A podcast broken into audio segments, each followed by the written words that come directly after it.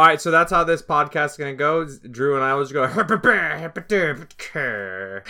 Halo, Game of Fuel, Doritos, Cortana, titty titty.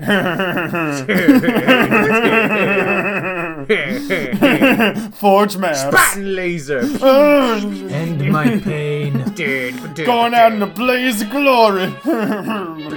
ODST.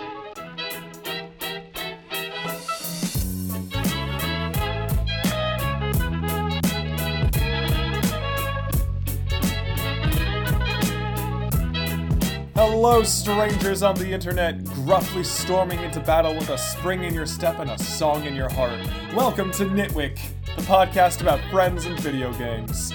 This week we dive into that most beloved jewel of the Xbox library, the Halo franchise. What do we remember about it? What made the story of an armored space marine so dang special? And how much gamer fuel is too much gamer fuel? The answer is never too much gamer fuel. My name is Drew Fasciano, and a fun fact about myself, my first Halo game that I owned was Halo 3. I like played them completely out of order, and if I'm not counting multiplayer LAN parties, then that's technically the campaign that I started on. How weird is that? It's pretty weird. Very weird. That's like odd. starting. It's like starting at the epic conclusion, and it's like you know, I wonder how this all began. So were they? They're basically all prequels for you. Yeah. Kind of. Like the thing is, I had Just context. a very long prequel. I had context I had played the other ones. Uh, I will get into that later, but it was very fun to sort of be playing that final chapter and just doing that whole like, was this explained and does it make sense, or or or or is it just random? I just roll with it. I'm sure. I'm sure. I'm sure it was explained. They they wouldn't put things in that don't get explained, would they? That's crazy. Probably not. Probably not stranger Uh, whose my name I don't is- know. Oh, you're about to know it. My name is Adam, uh, and my first Halo game, the first Halo game that I played was Halo One on the uh, original Xbox. Um, I've never owned any Halo games, but this is the first one I played through, and that was pretty fun. Nice. Uh, uh, I that was back in the day where the Xbox One actually meant something. It was the first one. it's not that they like turned this whole ship around like, let's name it the Xbox One because we made a full 360 before and we're back at one. Uh, Dap branding. Does that blow your mind? Dap Does that blow your mind that you can do that? Uh, makes me sad. You start at one, make a full 360, you're back at one. I know. fucking damn it. I know. That's good. That this is the next level of marketing that I get hired for. Mm, get that sweet money cash. What the fuck? Okay. Hello, everyone. My name is Zach, and my first Halo game was also Halo 1. Hooray! And I have a small story to go with it. Um, people asked me what I wanted for Christmas, and I said, well, I'm getting an Xbox. And I, knew- I, I kind of knew I was going to get an Xbox. So I asked, so I told literally everyone, I want Halo. Mm-hmm. And so when Christmas came around, I was given three copies of Halo. Mm. See, you played the gift, the present game wrong. Yeah. you should have done was told one person that you could trust that you wanted Halo, and then tell everybody else a different game. I know. Now, did you si- play through all three copies simultaneously? That'd be impressive. Hmm. Hmm. No, no. I wish I had three Xboxes so I could do that. Instead, just one became the main one, and the other two got shelved. Oh, that's sad. Wait, think- so you didn't like? Wait, they didn't take him back and get you other games? They just, No, like, here- I just I here, stuck with kid. them. I think I end up giving one of them away. That's weird. Yeah. Not even getting like the receipt or something. Nope. Strange. Yeah, a little weird. I'm sorry for your And it extra was always very funny looking at the uh looking at the shelf full of like video game cases because there'd be three Halos just sitting up there. You know. Hmm. Hmm. Yeah. But anyways, that's that's my uh, history with the uh, that's that's my first Halo game, That's your And- first Halo game. Three times. and boy has it been a journey. Oh A dear. game experience so great, he got it three. what does that even mean? Yeah. What does that even But mean? um, it's like, but that was a fun fact from my history. How about a fun fact from your week, Drew? oh, um, I will tell you many fun facts about my week. Hello, everyone. My name is Drew, and this week I I derped around on my computer. I downloaded Adobe Animate, and I'm gonna have fun with that. I went home for the weekend to celebrate my birthday a little bit late, and as a result, I have all sorts of nice new clothes, and I had all sorts of tasty, tasty food, and I hung out with uh, my brother, and my brother showed just me. realized- What's up? We didn't hang out for your birthday. Oh no! I'm sorry. You sorry. were down here and we didn't hang out for your birthday. Were you trying to get some sneaky like? No, "Ooh, wait. sneak down. No, I have this. I understand this. Drew can explain it, but I already know. I just want you all to know that. I, I, I don't even know what you're alluding to. Um, but what I was going to say is I didn't play many video games this week, but I was demonstrated the full power of Nioh by my brother. And Oh. yes. And I realized that a game that takes um for those who don't know, Nioh is sort of like a more like um samurai themed Dark Souls and Mhm. is nice and quick Right. and I died instantaneously and I was like, Oh, "Oh, yeah. okay, this is pretty tough. This looks fun and sparkly." Yeah. Yeah. So the other thing I find funny about Nioh is that I believe the main character is Irish. That's right. Zach. William. So William, come to come to Japan. It is. It's literally the case of like some Uh, Irishman comes to Japan. Well, I I haven't played Nioh outside of the the demo. Uh, by the way, Drew, don't feel bad about dying instantly. It was a really humbling experience to have all these years of Dark Souls and, and like be ready for this kind of game. Boot up the ne- like the Nioh Alpha that they showed at, that they uh put out on PlayStation Network. Mm-hmm. Walk up to the first enemy and just get one shotted instantly. No. And this is so this is before they like balanced the shit out of this. Hopefully. oh, so you got the hardcore Um, stuff. But yeah, that game's really tough. With me, Uh, but I think is isn't he like in Japan to like rescue some spirit or something? Yeah, I don't, I don't know the entire plot, but it is it is. I I just find it funny that there's this guy named William who's Irish. And he goes For- all the way to Japan to go fight dudes. like just for content, like just Maybe for he'll run into Tom Cruise. Mm, Maybe, mm, maybe, he- or or he'll run into uh, who's the guy who plays Wolverine? uh, Hugh Jackman. Hugh Jackman. Yeah, you could find Hugh Jackman there too. Yeah, yeah, yeah. I mean, all I know is that I played it kind of midway, and my brother was like, "Hey, here, take this controller, Drew." And I was like, "Oh, I'm so good at video games. I'm going to be great." And I was not great, and I was very humbled. Don't you just hate that when somebody's like, "I'm gonna demo this game for you. Here, I just dropped you off in the hardest section. Have fun." Like, Well, what do I do? It's always fun to see someone like perform very, very well at a game, and then you're just like, oh, well, let me just give it a crack. Oh, look, the controller has melted into ash in my hands, and and I feel a strange sickness within myself. the controller is made out of jelly. How did this happen? Uh, I, I blame the controllers, not myself. Um, But I will ask Adam. How? yeah. Do you think you might pick it up, or was it Say again. not your cup of tea? I said, "Were you, you think you might pick it up?" Well, I, I I still need to beat Cuphead, and then I still need to beat Nier Automata. That is something I did play through a little bit. I played through just a bit more of Nier, but not a whole lot. Like that's that's my belated like I want to finish Was it this like game. wait? Was it like ten minutes of I opened up the game and then played a little bit past the tutorial? I'm in the desert, Zach. How does that go? What? I'm in I'm in a desert. Oh, you went into the desert. I went into the desert. It's it's nice and sandy out there. Is everything is great? Nothing bad is gonna happen. I Hey, am just you know- feeling confident. You know what's funny is when I when I actually hit the desert, um, I the the first thing I noticed about it was that you could slide down the sand dunes, and I was just like, oh, just like Journey. I don't know, guys. The desert sounds terrible. It's full of sand, rough, coarse. Oh. Get everywhere.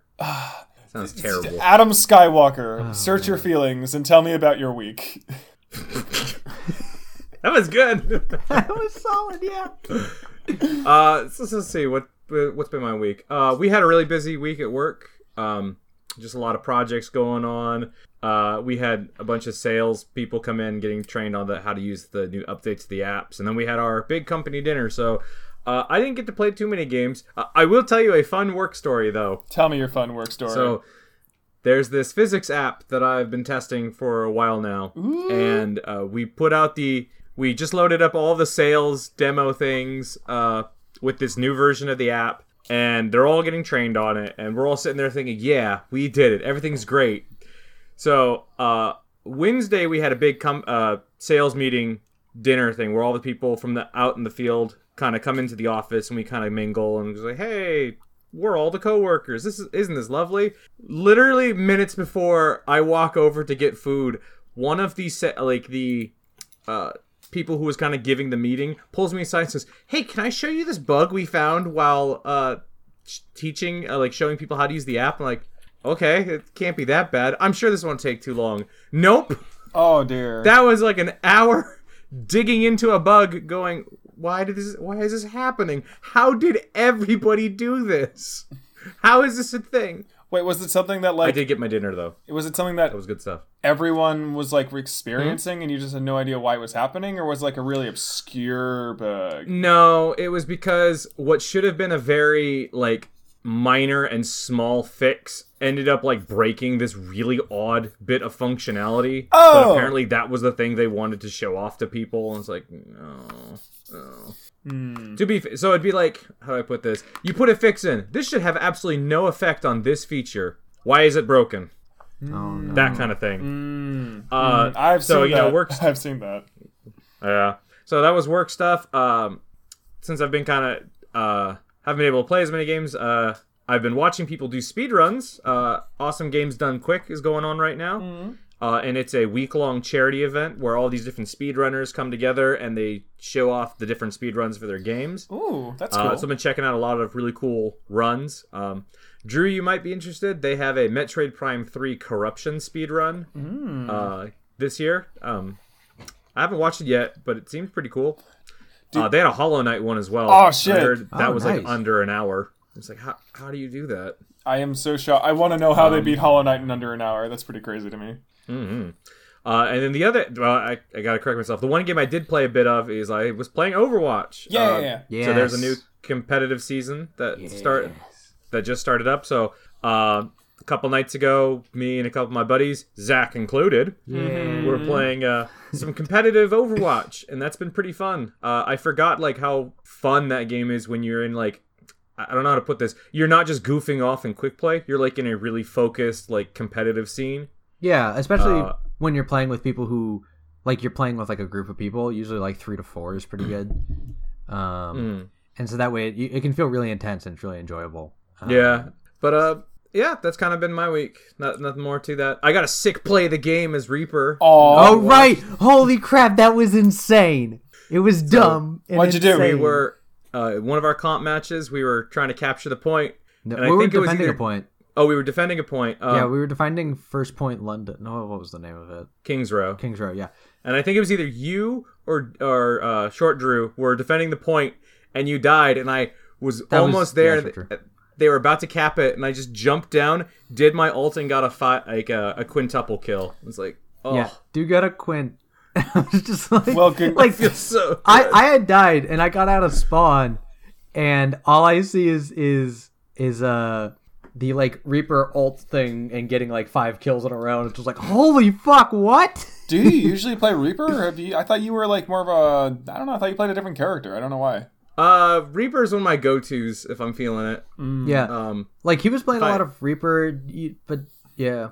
I kind of switch around. Right now, my my mains are Moira, uh, Genji, who I need to repractice because I haven't used him in a while, and uh, Reaper and Zen. So it kind of depends on what I'm feeling. Yeah. Nice. It's unlike me when I was playing through that where I played one character and only one character. But uh but yeah, so I guess this dovetails into my week where uh it's been dominated Yeah. by Overwatch. Um, I- I'm pretty much done with mine. Yeah, so I have a saga um, coming for you all, and it is the saga of the roller coaster SR. Because I started this week with like 2,300 SR, and it, when you win a match and when you lose a match, it's about somewhere between 20 and 25. Tends to be what what the Zach, up- for our up listeners who aren't hot on Overwatch, what is SR? SR is your competitive ranking. Oh, Um, SR, if your SR is above five, is zero to five hundred, you're bronze. If it's five hundred to a thousand, is it five hundred to a thousand? Ooh, I might have that wrong. I think if it's zero to a thousand, it's bronze. If it's a thousand to two thousand, it's silver. If it's two thousand to three thousand, it's gold. And I'll just leave the higher tiers away from here because I started at about two thousand three hundred something. And over the course of like 10 comp matches, I lost repeatedly. And so I got no. ground down from 2,300 or so all the way down to 2,003. Wow. Um, it left me extremely angry at Overwatch and just angry at playing in general. I'm Um, sorry. That sounds rough. And so I got, and that's that's how low I got. And then I played like one or two solo because I was solo queuing for that, and so I got knocked all the way down. I was fucking pissed, and so I said, "All right, one one last go at this. If I get knocked under silver, I'm not playing this. I'm not playing this shit." Um, and we won, and I was very happy. It was a very happy solo queue match. And then uh, yesterday, I jumped on and played with Short Drew and various other people, including Adam. Yay. And in total, I think we played like eight matches, and we won all but the last one. Like We we, were on like an insane winning streak. and then Josh showed up. I still am still. yeah, and then Josh showed up. He observed a match we lost, basically. And then we never won again that night. Yeah, we did. We switched to quick play and lost a bunch. But uh, uh, but so my SR went from like 2003 all the way back to like 2180. So I got most of the way back up, and so I'm like, thank fucking god. like, good. I'm not gonna get knocked into silver. Uh, but yeah, other than that, uh, I have been fairly closely following the Overwatch League. Hmm. What's Um, going on with that? So the Overwatch League is uh, Overwatch has eight, sorry, twelve competitive teams. That's the pro level teams. Um, each one is represented by a city, uh, except for one which has it's one city has two. LA has two teams. Um, it's it's structured like a professional sport. Um, and they played what was it, twelve matches um, this week. I think so, something like that. Yeah. So San Francisco has a team called the Shock, and I am a fan of those guys. I want them to win because hometown. How are they doing? Uh, they got utterly destroyed by the LA Valiant. No. Makes me sad. No. Basically, I- yeah. As far as I can tell, I didn't watch it because I couldn't. I was at work. I won't have this. I can't allow San Francisco to lose to Los Angeles. I hate LA. Uh, yeah. Um. So. That's not true. I just hate driving there. uh, yeah. uh, I hate the weather there. Yeah, I I just don't like LA. Um so I I get down so so apparently what happened in the first match is that the San Francisco Shock was playing the LA Valiant. There's by the way, there's another LA team, is the LA Gladiators. But so Shock lost first match and then they just full tilted and lost the next three matches. Oh no! Hmm. I want San So just to be as great. norm. Yes. Hell, I do that every time I play comp anyway. So am I a pro? Yeah, um, yeah, and, and it's just apparently uh, the shock is full of a lot of really strong personalities, and they clash a lot. Hmm. And, and and maybe not clash a lot, but they're very like you know they're forceful people. So what you're saying is the Shock will be the Mighty Ducks of the Overwatch League, and in the start they really won't have it together. But with the heart and strength of a good coach and a will to win, they're gonna take home the gold and steal each other's hearts in the process. Drew, where is Coach Bombay? So I do. Where have, is Coach Bombay? Oh God. So I do have good news for the shock though. They beat Shanghai. Oh well, oh, no. yay! they have the best colors. no, no, Mayhem have the best colors. No, no. Oh, wait, is it Mayhem or Shanghai? One of- Mayhem. all right, so Drew, one of the teams for the Overwatch World League have, or two teams have red and yellow as their two team primary team colors, Okay. and that's fine. But when these colors are applied to the character skins, because every character gets a set, or sorry, every team gets a sets of skins for all the characters as kind of like a team jersey. So like you can have, you know, Ana wearing the Shanghai Dragons colors, or Soldier wearing the uh, SF Shock colors. One of the teams has all of their costumes look like Ronald McDonald. Oh All yes. To be totally, yeah. all of them. So what's next is a sponsorship deal with McDonald's. Then oh, God, please. imagine that, like like a like a little like uh, dolled up Reaper, just like huddled over a McMuffin. Yes. Torbjorn started throwing out chicken nuggets instead of armor packs. Oh god. Oh god. That's so bad. Okay, so it, it's the Florida Mayhem, who are primary yellow, uh, secondary red, which is why they look like Ronald McDonald. But uh, the Shanghai Dragons give them a close second. The, their yellow is supposed to be gold. It still looks just like yellow, just very yellow. And they just like They both look like Ronald McDonald. Ba-da-ba-ba-ba. Go cap the point. I'm loving it. But yeah, so and, and so they uh, they also released a bunch of jersey skins, basically uh the the home team skins mm. for each team. Uh and so you could you could get it. You got it you got one for free and then it's basically $5 per jersey after that point. And so I paid $10 and so now I have 3 skins and I got Nice. the San Francisco Junkrat skin, I got the LA Valiant uh, Lucio skin, and then I got the Seoul Dynasty Mercy skin. And let me tell you, there's two reasons I got that Seoul skin. Valiant is because a friend of mine is also a fan of the Valiant, and basically anybody from LA is, and anybody who's like an Overwatch fan from LA is a as a Valiant's fan and not a Gladiators fan. Mm, okay. So, um, the the Dynasty skin though, one Dynasty got the best fucking colors. Were they black and green or something? Or No, Outlaws don't got know. black and green, which is also excellent, but they got black and gold. oh, They look amazing. Um, and they're uh, and the other reason is because apparently the Seoul Dynasty, the players on the Seoul Dynasty, do zero shit talking and are the nicest people on the planet. Oh, that's good. That's delightful. So, like, they're just lovely people, apparently. Mm. and correct me if I'm wrong, but when you buy one of these, because there's a new currency I think called these Overwatch League cur- Yeah. uh, currency, and you you don't get them in loot boxes, but League tokens. it's uh you, you buy it, and basically w- when you buy that, it goes to support the teams. yeah. So, uh, when you buy when you buy uh, league tokens for Overwatch, fifty percent of the money that you pay them goes to the teams.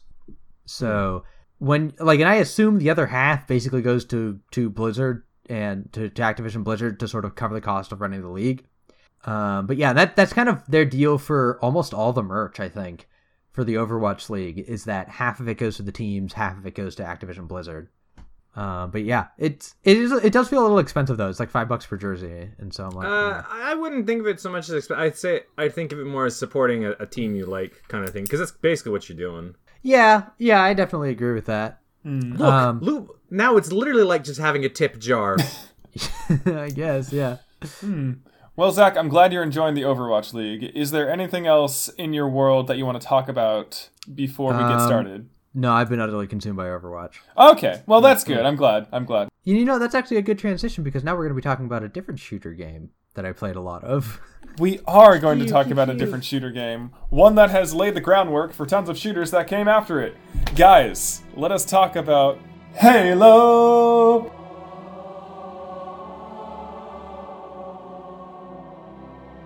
This week, we are starting off our month of shooters, which means every week we are going to be talking about a different shooter game that has had some sort of prominence in the gaming world.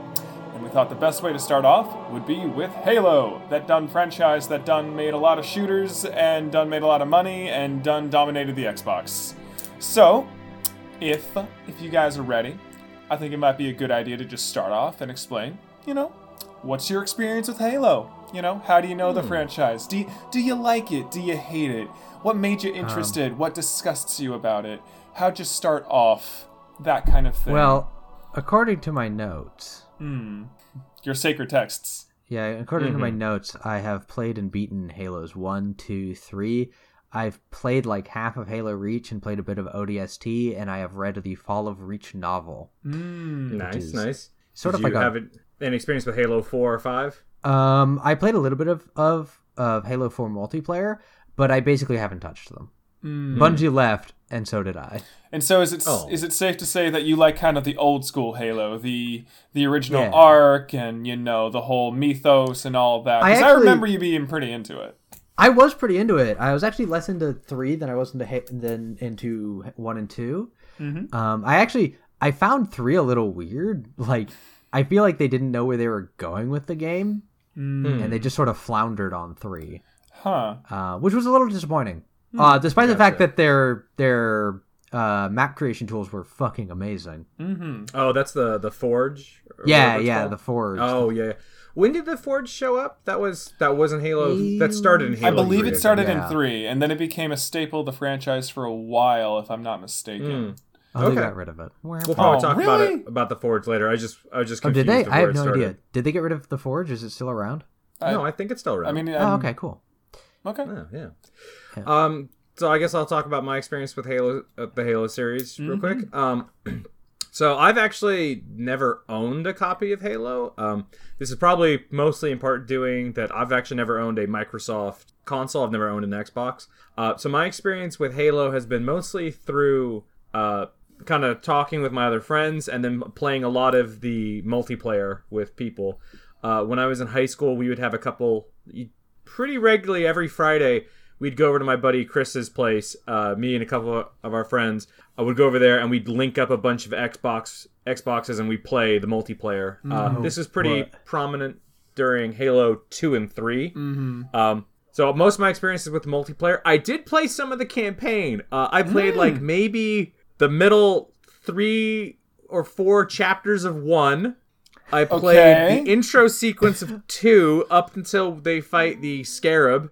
Oh, right. Um, Yeah, Scarab fight was pretty cool. I that that sequence through the city was awesome. I played I think up until whatever section in Halo 3 where you're in the warthogs on like the icy snow area.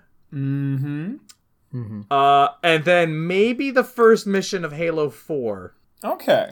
Okay, So so um so you're be advised my experience with this series is kind of all over the fucking place. you know how to play it, you just don't know what's going on. Is that fair to say? Um, if you were to ask me anything about the story or the major events, I could give you the Master Chief. He showed up and went bang, bang, bang, bang. Cortana, tell me the secret coordinates. And she said, "Okay, Master Chief, go over there." And then we went over there. Adam, your abridged version of Halo is probably the best thing. To be totally honest, like there's like one or two levels where that's not the case, but you're pretty spot on. All right, audience members, congratulations! You just played through Halos one through five. You've All the speed runs I've been watching. you've saved them so much money. Um, I guess I'll go. Uh, my experience with Halo has been kind of mixed. I first one I owned was three. Before then, I had played it at people's houses and done the whole LAN party thing and sort of like watched it from afar. I actually had kind of like a weird like I didn't really want to play it because there was a friend of mine who lived close by, and I had a GameCube, he had an Xbox, and he had Halo, which was getting all the acclaim and love, and I had Metroid Prime, and nobody knew what it was, and it made me really upset. So I was just kind of like. like angrily frustrated while playing through this this level that he was showing me and just being like it's okay whatever there's aliens in mine too no, I can't like this because then it might mean I hate Metroid. for whatever reason, like I set up this like false dichotomy in my fucking brain, and I don't know why I did it. And then I played three, and I actually really liked three. Like it was goofy, but hmm. I I really got like just like kind of tied into like you know how big and grandiose they tried to make everything. I thought that was very fun. I um mm-hmm. I enjoyed going into Forge, finding all the explosive objects and lighting them up. That's always a treat. Listen, listen, man, taking every explosive object, putting it into a giant pile, putting a warthog on top of that pile, and then firing one bullet into the pile of explosives. the best, the best is when you make everyone immortal and mm-hmm. you put someone in the warthog. See, I had a friend. I had a friend. He created a map where there was this like massive, I think it was like the elephant or something. And he Right, set up the explosions in just the right way so that it would be perpetually like respawning and perpetually exploding in the air and flipping over and over and over. And it was Yeah. beautiful. Um I played ODST, I played 4. Um 4 was weird for me just because it went in a very clear different direction from the original's trilogy. Um I gave you that one Oh, you did. copy of four. You did give me that copy of four. Thank you for that. That was awesome. Um, I, I I just remembered because I was like, oh yeah, I won that. We were at a Microsoft like little panel where they were trying like, hey guys, come work for Microsoft, and I won a raffle thing. and said, here's a copy of Halo Four. Like, I don't fucking own no Microsoft console. I'm gonna give this away. Well, that- then, well, thank you. I got to play Halo if it had QuickTime events and some kind of weird there are alien. QTEs. Go- yeah, there's QTEs. It's weird. there's like one or two of them. They're they're like very sparse, but they do show up. And I think that's actually how the final boss works out. Yeah, take uh, take a gander at it sometime if you get a chance. Yeah, well, I don't have the console for it. Hmm. Well, no, you have an Xbox 360, don't you? I do have a 360. Oh, I can play it on that. I, I will lend you Adam's copy, and then you too can experience Halo. Okay. That's all I got. That's all I got. I just really, Okay, yeah. I just, I when I think of Halo, I remember like the over-the-top ad campaign, which is like almost more, Hey, man. more important to me Listen, than okay. the actual For, game. for for all of the okay, so for all of the like weirdness of Halo 3, that ad campaign was intense. like Which one? Oh, for uh, Halo, like there were two. Um, the first one was the like the short that they did with a bunch of regular soldiers fighting uh, brutes, oh yeah, which was yeah, I fucking remember that. That nuts. was that was rad. And then the other one, which was the fucking diorama. Did you guys ever see the diorama? I saw. saw. 'cause I, I have not seen it in person, but I, I did go online and do like a full fucking tour of it. I believe my buddy Chris. I think he went to go see it because they had it like set up somewhere, or maybe he just like went to, like they had like a couple set up. Um, but I remember the commercials with the diorama being really cool. Yeah, they were they were fucking nuts. just I will say very one of the things that avant-garde. always stuck hold for me uh, for uh, Halo Three was always the tagline "Finish the fight." it's Right. like I keep using that. I use that still to this day of like, it's a good tagline. I'm really tired. No, you got to eat that hamburger. Finish the fight.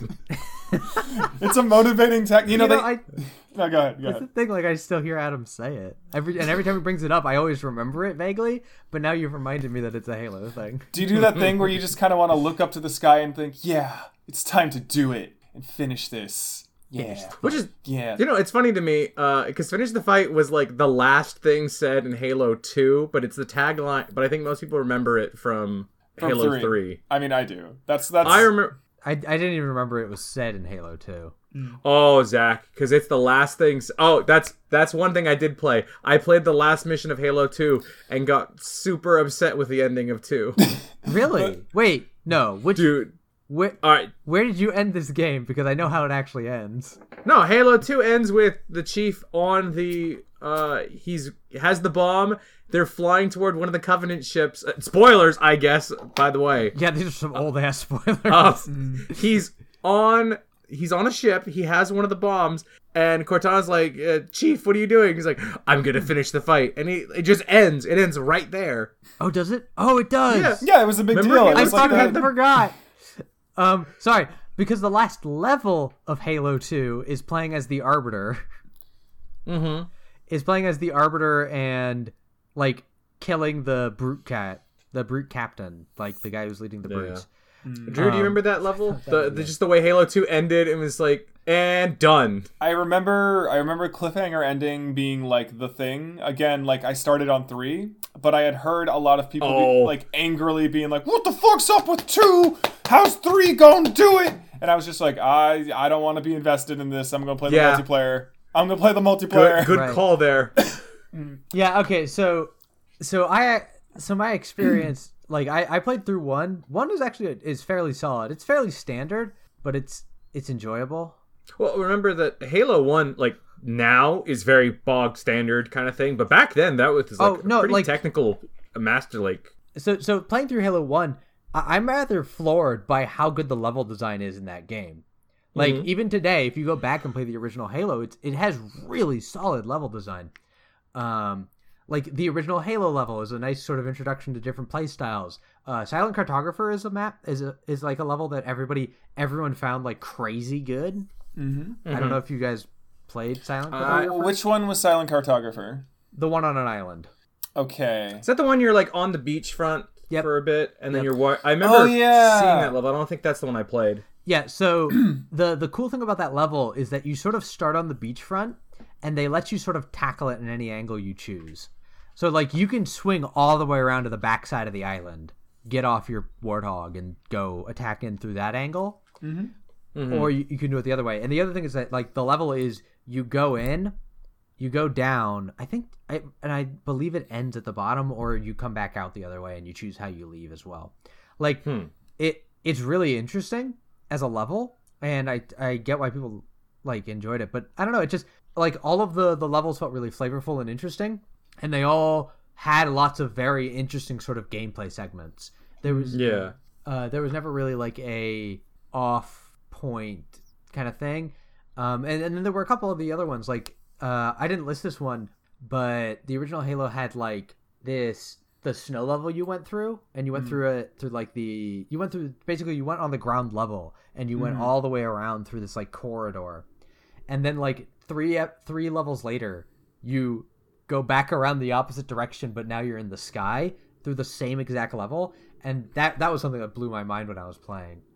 Hmm. Um, and then you get some other ones like uh, three four three Guilty Spark, which Well, isn't that the library? I thought sure that's the one that uh, you're just like going deeper and deeper into his uh, catacomb. Like, I forget if it's it might be that one or it might be the one beforehand, but it's definitely it's the one where they introduced the flood. oh yeah, where- yeah, yeah, yeah. You just you go down and you're just sort of like something weird's going on, something weird's going on, and like the flood I- twist is actually a really strong moment of the original Halo game. Yeah, Like, it's, it's I a good remember. game. I remember people getting really freaked out at that at the initial. I think it's the library or something like that. No, the library is the one afterwards. I think three four Oh, three Guilty the- Spark is is the, the level. Because Uh, no, no. I, I, I was just gonna say. I remember the library level being one that people were talking about because it's like the they're just throwing the flood at you, and like this is Oh, an right. entirely new enemy. Yeah, Uh, and you have no idea how to handle it, and you it's it's like you're just like constantly being assaulted by flood all the time. Mhm. Um, I know I, I saw I knew a lot of people got freaked out when they first saw the flood too, when they had the little like head dudes, which was weird because I never was that freaked out about it. I just Hmm. punched them and they died. I can see Well, them being was gonna say, terrifying if uh, you didn't know they were coming. If you didn't know that was the kind of game you were into, then I can see that being kind of freaky. yeah, Yeah. I was warned. I, I had a little bit of warning myself actually. for the that the flood worked that way, or Yeah, because I was I was behind like my brother um, see, like- playing through the game. that's one of these really cool things about about Halo, and I guess we'll kind of. I feel like we kind of moved on to our second question of what would you consider to be Halo's the Halo series' greatest strength, and Mm-hmm. I think one of them, one of its greatest strengths, is probably these just really cool set piece moments of like anybody who's played like through the series or even just a few will probably remember some of these big moments. Like we were we were just talking about the library and the flood. Um, one of the big set piece moments for me that I I actually remember um, pretty clearly is in Halo Two, where you're um, I forget what the city's name is, but you're basically like following this scarab as it like rampages through the city, kind of thing. Right, yeah. and just like you're in a warthog and you're driving and you're taking people down. You have to like pull over every once in a while to help people out and it's constantly throwing all these like covenant soldiers at you. Uh you get in a ghost um or is it a banshee? Which one's the one that can fly? That's the banshee? Banshee. That's That's Banshee. banshee. You get in a banshee you, you gotta like fly up and above the scarab shoot down in it jump off uh, and i remember that being a really cool sequence wait wait a second. I remember the end of that level. You you just jump on it. no I you- got some can- scaffolding and you could jump on it. I didn't know you could banshee onto it. I always just just ran off the scaffolding. Well. I think because uh, we were we kept trying to do the glitch where you would get the scarab gun, and that means you have to keep the banshee alive for a lot longer. So we would always like Oh. like banshee fly over. It'd be like, okay, this isn't working. Jump off, start shooting everything on the scarab, and then just complete the mission normally. Mhm. Maybe Yes. I remember it because we ran it so many times trying to do this damn thing. Oh my god. So, uh, so yeah, no, I. The, the one thing I actually really like is that the set pieces that came up in Halo, like when you say set pieces, I think of like set pieces in a Call of Duty game where they like change the mechanics on you Mm-hmm. and sort of like have you playing a different game for a bit, or sort of like they switch the modes in which you're viewing things. With the Halo series, like s- the set pieces were part of the regular action. Like you were using the exact same tools, and so you had a lot of proficiency and skill with them when you were doing it. But you were just like doing it in a wildly different scenario. And I think that was one of the that's that's one of the really cool parts of the Halo series is and and Bungie's work on it in particular is they didn't they never gave you a lot of like generic kind of levels. They always were just trying to like give you something interesting to work with. Mm-hmm. Yeah, I I remember those them being really fun, and I remember, like I said, it just seemed like every time I would talk to people about Halo, um, this was mostly back in high school or so. it- Just like everybody always remembered these like crazy like moments in the games. Mm-hmm. They they really knew uh, how to like take that core gameplay loop and actually apply it in like a wide variety of situations. Like just like thinking back through 3, like there was a whole lot of level variety, but it all was consistent. Like it like Zach like you were saying, there was mm-hmm. never like a weird moment where it's like mm-hmm. and now we're in minigame territory. Like everything I'm doing still feels like I should be doing it. And like it is really like focused around like, you know, like you said, like these cool set pieces, these really cool ideas for levels, right? Like I, I still love um there's this one where like you're going down this cracked highway that's been like kind of torn apart because like you know war and whatnot. And there's this moment where like a giant ship just like flies over you and you're just like kind of like sh- like the camera shakes a little bit and then eventually you work your way up through the rest of the level and it is just like punching through a highway. And like I've not seen that. Like I've not seen that particular setup before. And it was like a really cool like story moment because like you are literally escaping from this like like burnt out bombed bunker uh, into like this big sunny like next step of the game and it was just really Yeah. freaking Yeah. cool Yeah, they were able to vary their environments a lot. Like, because that's that's a Halo Three level, and like the very first Halo Three level, which is called Sierra One Seventeen. I told you I made notes. So you did you um, did is is is basically just a forest level. Like you're just running through a forest, and like to, like the next level is the interior of a like of a very concrete based military compound, and then you're outside in this bright, sunny, sort of like very yellow, heavy, um, uh, sort of zone. And so like they they did a really good, they've done a, a really good job of like varying up um, what each level is about Yeah. and, and what goes on in them. And to kind of jump off of what of what Zach was saying is that uh, you know everybody makes the joke of like oh the space marines and the giant suits, and uh, I don't think it's any stretch to say that kind of Master Chief being the guy like the guy in the, the space marine in the giant suit kind of thing. Um, you know, you, you you think about them being very generic looking and everything like that, but the Halo games were a always really good looking Yeah. uh, and they always had really good art direction because like what zach was saying is that like you would be in this forest and it would look fantastic and then once you went into like the the bunker of a base they still made like all these like small things to make it look really good. Yeah, it um it felt like you were moving through a world a lot. Like yeah. it, it felt like the people there were sort of like actual people. And uh it i don't know they, it did really good on setting stakes like that. Uh that, that actually brings me to another thing is that the writing on those games like the the action writing was fine. Like they did a they did a fairly good job all the way through of like uh just showing you through each segment and showing you a, a cool sort of heavy military story mm-hmm. but then mm-hmm. like the like it felt like Bungie like was like they had to write this sort of generic action thing because every time you peel back a layer of the Halo setting, it gets more and it feels more and more like you've just stepped into Starship Troopers. Mm-hmm. um, well see, like, yeah, yeah, Drew?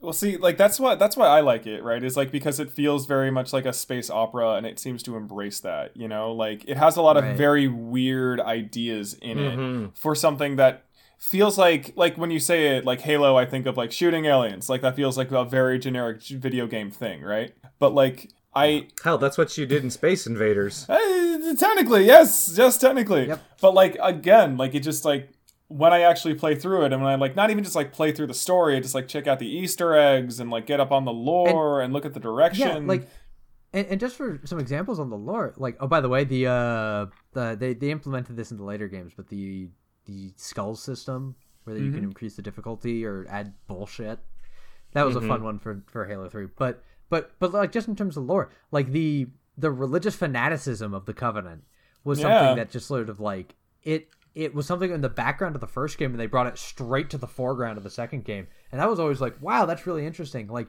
you took what would otherwise be a very generic sort of like alien menace and you added an interesting twist to them you added this interesting sort of hierarchy and sort of like things are going on with the covenant I mean, I would uh, argue yeah. the the original twist of like the Halo, the planet you land on in the first game, being basically a giant intergalactic bomb. Like spoiler Right, alert. yeah.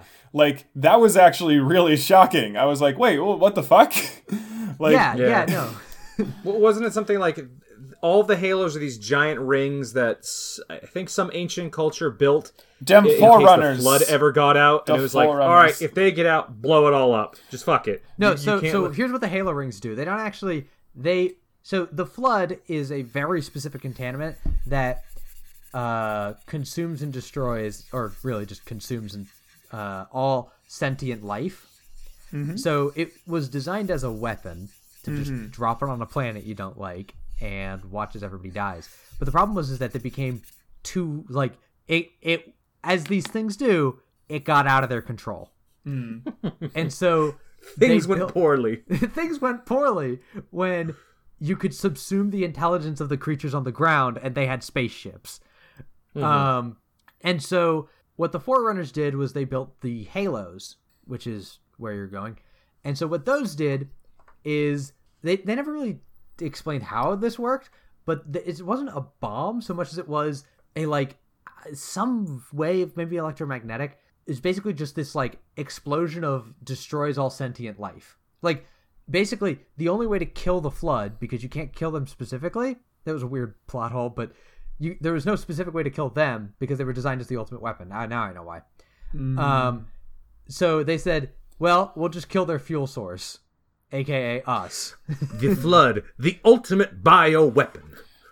Yeah, and and that was a really interesting twist of the the first game, and like it turns this the the uh, the little like floaty eyeball thing. Uh, in Guilty the- the Sparks. first game.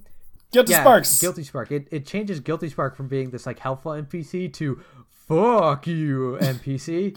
So that so then to, to get back to our But yeah, original like- question, uh, are you saying like are you saying that you think the writing is its greatest strength, or are you are you saying it's like the way they set up? Because for Adam, it seems like Um, I think he he thought it was like mostly just like the way that they actually lay out levels. I, I was gonna say I don't know if there's actually I one actually- I particular strength. I was gonna say this is like one of many that make it really stand out. you know that's fair. That's fair. Like I was just trying to think like.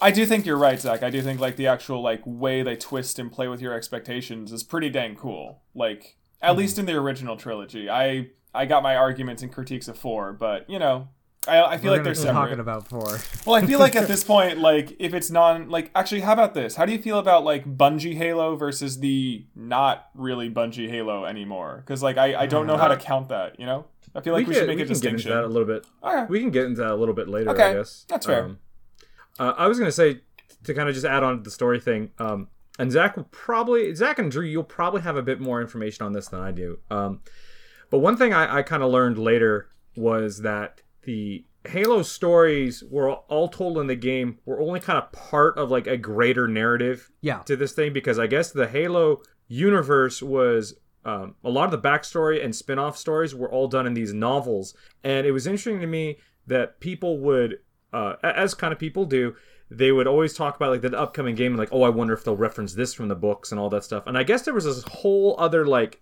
It felt like this whole other set of things going on in this expanded universe that the games really Yeah. only kind of occasionally touched back on.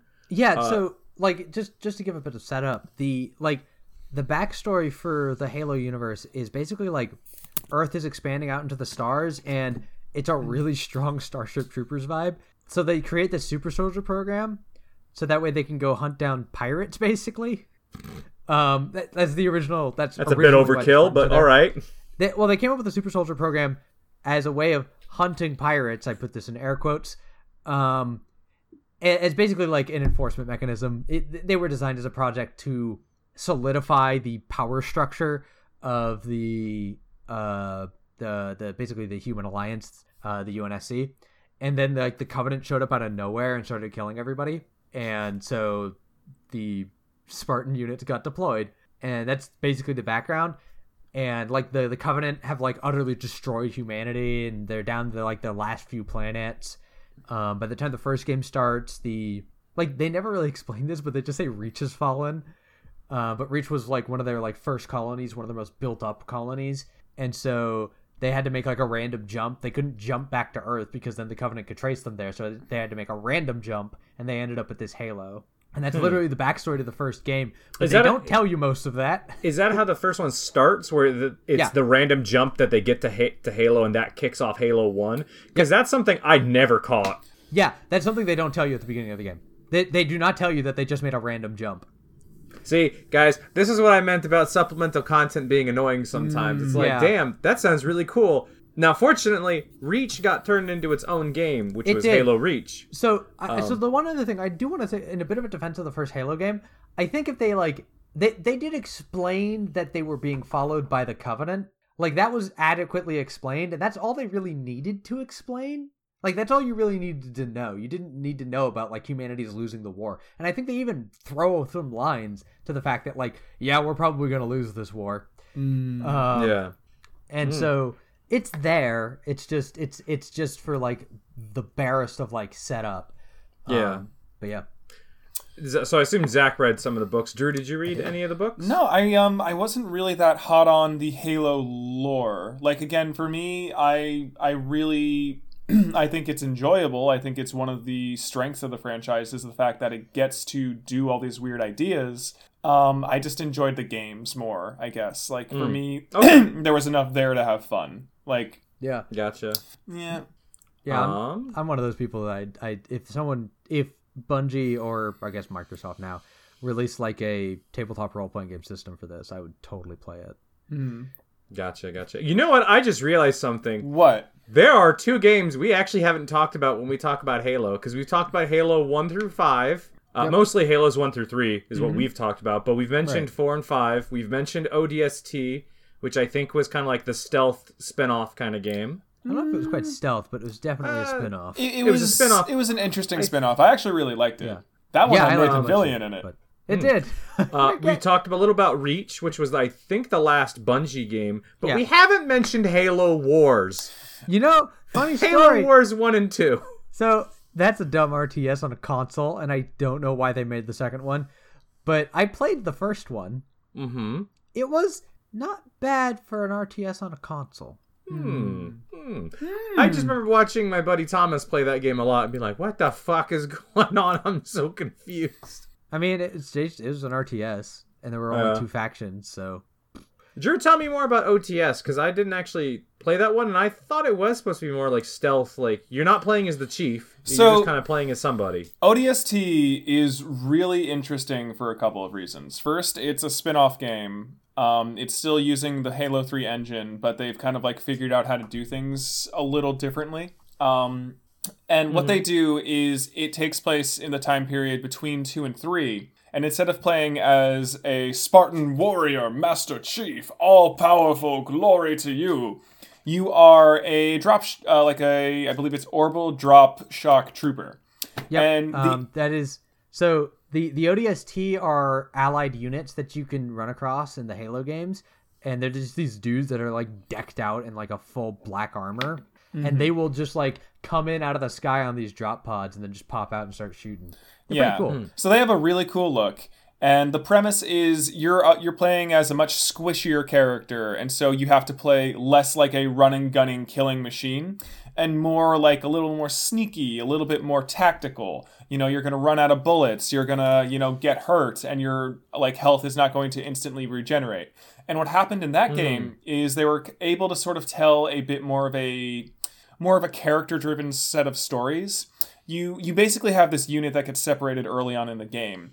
And every chapter or so kind of flips between them, and you get like these really nice, like very much stock personalities, but they're very fun to follow. It, it's kind hmm. of like this is again because like Nathan Fillion plays as like your captain, but it does feel very much like a like kind of like a really fun cheesy B sci-fi like TV show.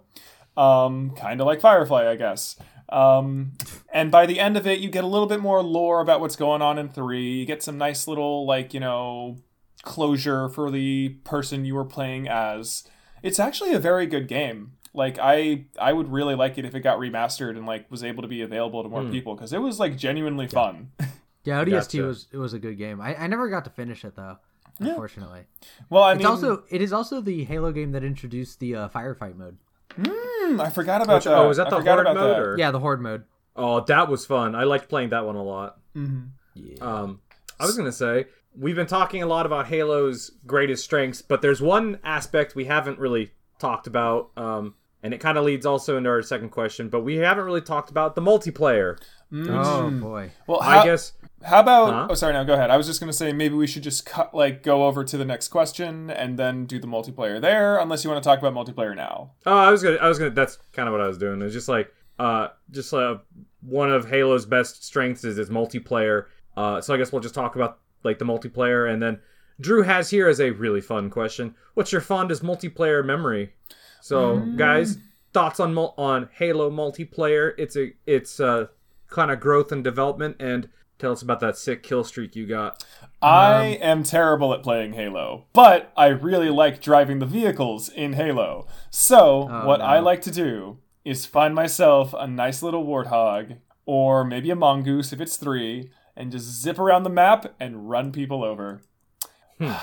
As far as best Hmm. That's memory, a solid strategy. Yeah, so the That's mongoose solid was the ATV, but uh, yeah, that was it, it is dumb doing it. It's dumb but very fun. You know, it's funny. Like the Mm-hmm. the free for all death matches were always very fun because they always took place on really small map maps, and I always knew where the shotgun was. Yeah, you and I had the same the same strat of spawn in room. Where's the shotgun? I don't Yeah, have exactly. time to aim. Where's the shotgun? And actually, I really like the capture point maps. Nobody else Mm-hmm. did though, so that was unfortunate. But I think Mm. the uh the, the one that like the best map type for the Halo games was always capture the flag. Mm-hmm. People liked Team Deathmatch. They always yelled about how they wanted Team Deathmatch, but I thought Capture the Flag was probably the best actual mode. it would depend the on your group. Like, if you had an Yeah. organized group, I'm sure Capture the Flag is a ton of fun. If you got like five guys Oh, sitting no. around on a couch, mm, No, no, no. Well- Capture the Flag with people who don't know what the fuck they're doing is amazing. Because So it is this like slapdash of trying to get in their base, get the flag, and get out. And so, like, you'll get in the warthog. A buddy will get on the turret in the warthog. You'll run over to the enemy base. Try not to die. The guy, the guy on both of you try to run in there, get the flag. Somebody has to. The other guy runs out, has to get on the uh thing. Like, it, it is just, it is insanity of trying to coordinate anything in in a in in like the the I don't know if they called it quick play, but basically the non-competitive mode. So you do non-competitive capture the flag, and it's just this insane clusterfuck of everyone's playing it like a death match, but there's an actual objective to this. Uh, I have a fun. Uh, one of my fonder memories is actually about capture the flag. So I think this was in. Uh, this was in Halo 2 on the coagulation map. Oh yeah, Um, Blood Gulch version two. So, uh, so of my friends, I was kind of the worst one at Halo. I a didn't own an Xbox. B wasn't really playing shooters at the time. Most of what I was playing was like action RPGs or just regular RPGs or stuff like that. But I really wasn't a big shooter fan, so I was terrible at aiming. Uh, now, fortunately, there were usually six of us, so we had three v three capture the flags. Uh, and the skill rating of our group ranged from really good to me being like, guys, I got the shotgun. I'm gonna fu- I'm gonna shoot it, and that's gonna be pretty satisfying. Bang, Matt, uh, I'm satisfied. um, so one time on coagulation, uh, we were playing capture the flag, and I had somehow sneaky sneaked my way over to the enemy base good job, And- Adam. they had kind of the other three team members i think had kind of gotten a little cocky at this point uh, and I, I should mention this is a i think it's 2v2 at the moment for flag caps. It was three captures to win.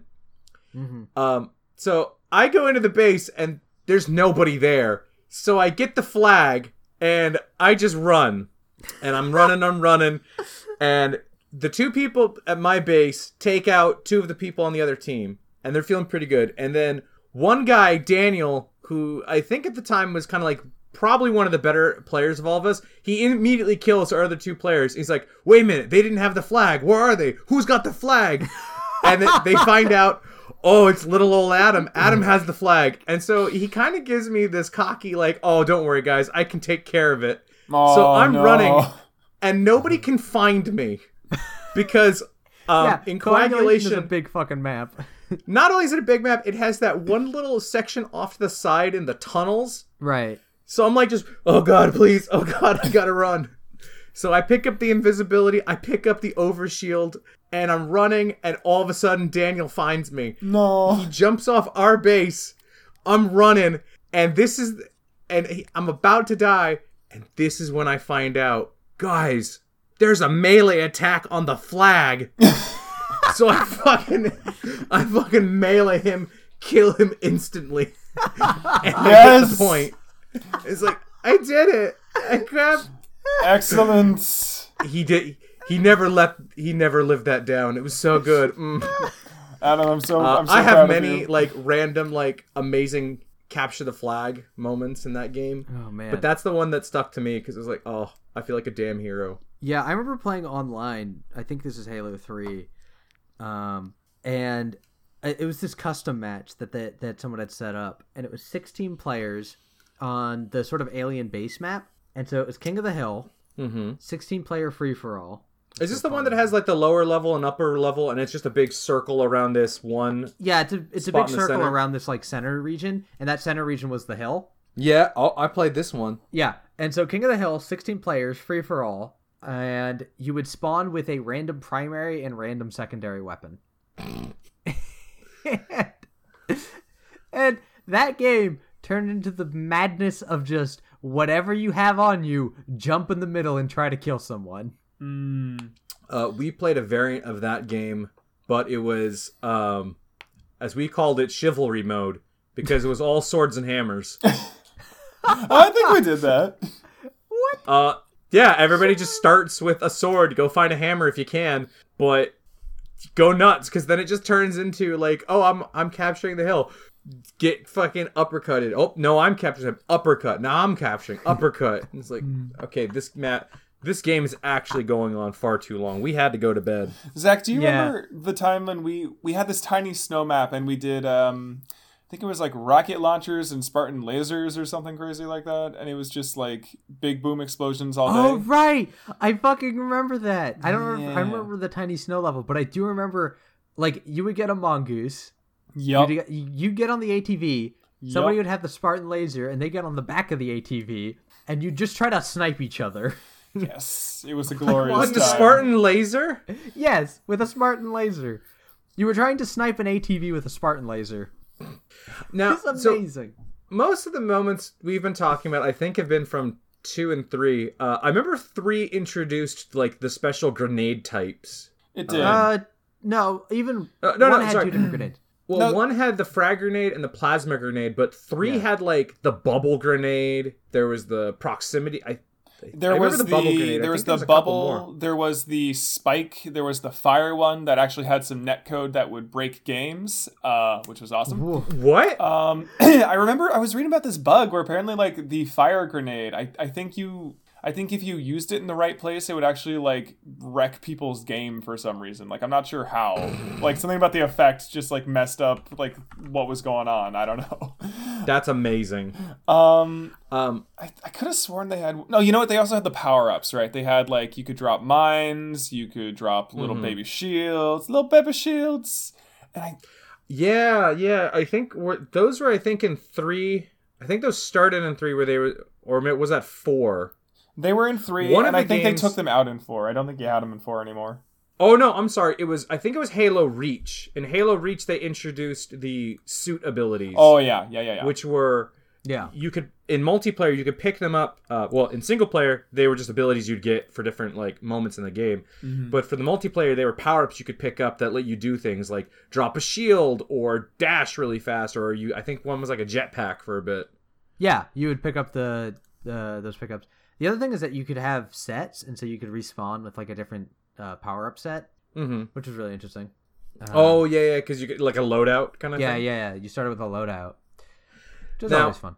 I'll be kind of. I'll be honest. Uh, like I said, I, I kind of stopped following Halo after it went to um, Studio three four three. Um, but I remember, what did they change for the multiplayer in four and five, or was it basically the same set of stuff, just kind of like maybe new versions or souped up versions? True. I haven't played those much either. Um, you're talking about in four? Yeah. Yeah, yeah. I guess in four, like, what did they? You know, like Reach added the abilities. Uh, three added a bunch of grenades. Did four add much? I mean, four's as far as I could tell, its contribution to Halo gameplay was uh, shoot, it was just like a whole bunch of new weapons. I think they. I think in the multiplayer they added like they still kept the armor abilities. I don't think it was a part of the single player campaign. Uh, I could be blanking Actually, because so like the big thing- yes. So the one thing I noticed about um, Halo Four was that they had Forerunner weapons, um, and they had Covenant weapons. And the thing is, they sort of like did some modification to the Covenant weapons, and the Forerunner weapons were just made to be copies of human weapons. Like there was the Forerunner shotgun, the Forerunner assault rifle, the Forerunner battle rifle. Mm, I remember the Forerunner weapons being relatively distinct. Like, they felt very powerful, and I think they did have a few unique ones that weren't, like, human weapons from the other games. Um, if nothing That else, might- the enemy designs in 4 were pretty wild. They had some very interesting, like, again, like that kind of like Halo robot organic look. Um, And those were very interesting. Like, if nothing else, the way they did Forerunner technology, I thought was, like, a pretty nice contribution. Um, the story, Yeah. the story for me kind of went in a weird direction. It it tried to be it tried to turn it into like a much darker sort of like, you know, folly of man story and that didn't really seem to mesh well with the grandiose themes of the previous games. Um, you know, from my perspective anyway. Like it was kind of weird to see this like sorry, I'm getting into spoilers for the game. Um if you guys are going to play it, I don't know. Um I'm not. Okay. Well, it got weird. It got weird, and they decided to go. They did a lot with Cortana, and on one hand, on one side, like they did a lot of character building with Cortana, which I thought was very cool and like kind of necessary. But they also like overdid it. Like a lot of stuff felt like it kind of felt like they went from being like Star Wars and pulpy sci-fi to being like a daytime drama sitcom about like like weird. like that to me that's like how the narrative shift went like it, it just seemed like so much more over the top and extra in certain places than it had been previously and it was just a really jarring experience for me Hmm. but again the settings were really cool the settings were really cool and the actual gameplay itself honed well honed well honed just Yeah. story beats felt weird for me I was gonna say, um, this is kind of just about since we were talking about the multiplayer a bit. Uh, I, I just kind of want to throw this out there of like we were talking about Halo, one of like some of Halo's greatest strengths, and I think the multiplayer is probably one of it. Like of its great strengths, it's probably either the or for me, it's probably either the or one of, just because of like how do I put this? Halo played so damn well. Like, Oh, and it was just such a. It's. I don't think this can really be overstated how well uh, Bungie and, and even Studio 343 made the gunplay and gameplay of Halo feel, and that really, really shines in the multiplayer because Mm-hmm. uh, in the single player, you know, it feels really good there, but you can also kind of cheese stuff out with different strategies.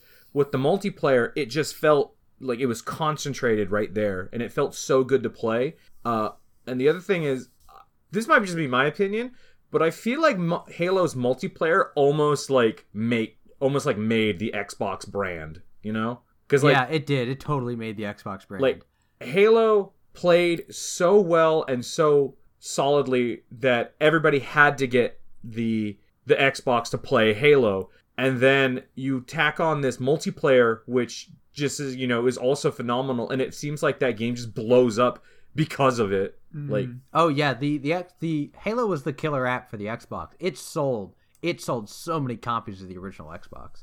hmm And I, I just to me it feels like the multiplayer did that, and then like it's really interesting to see how they really emphasize the multiplayer uh, later. Uh, two not as much. Two two multiplayer and single player kind of like coexisting. Three is a little bit more multiplayer. I remember four. Drew, I remember when we booted up four to try it out. You and I got kind of confused as to where to find the single player that's right because it, it boots you into a multiplayer thing i think it boots you into find like find quick play and then you have to go down into local content and then you can play the single player And the priorities shifted a little bit Hmm. and i think that's also been true of five like it the multiplayer just made it blow up uh but it definitely just seemed like it shifted over there Mhm.